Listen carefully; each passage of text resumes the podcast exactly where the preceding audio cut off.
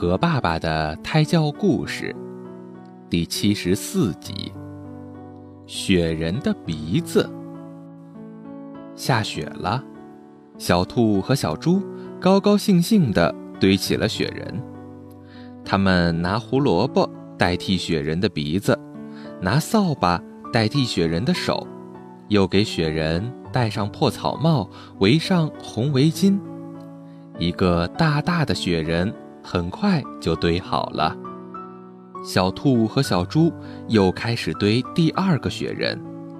正在滚雪球的时候，小兔一转身，突然发现刚刚堆的雪人的胡萝卜鼻子莫名其妙的不见了。怎么回事？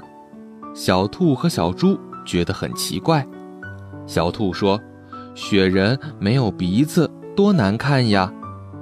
于是，小兔又拿了一根胡萝卜插了上去。可是，只一会儿，鼻子又不见了，惊得小兔和小猪半天说不出话来。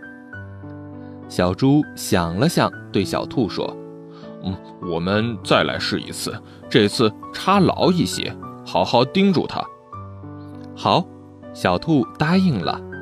他们一起用力将最后一根胡萝卜插了上去，没想到的是，他们刚一松手，就看见鼻子在慢慢的往里缩，越缩越短，越缩越短，一会儿就不见了。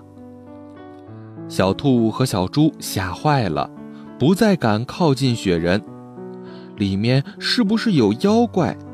他们越想越怕，于是。撒腿就跑。这时，在一旁高高兴兴的玩滑雪的小猫和小狐狸看见了，觉得很奇怪。哎呀，小兔和小猪这是怎么了？为什么跑了呀？刚刚不是还好好的在堆雪人吗？于是，他们跑到小兔和小猪堆的雪人旁转了一圈。咦？好像有动静，咔嚓咔嚓，他们壮着胆子一起将雪人挖出了一个很深的洞。原来，雪人里面有两只小鼹鼠，正在拼命地吃着胡萝卜，还互相抢呢。小猫和小狐狸将事情的原因告诉了小兔和小猪，他们再也不害怕了。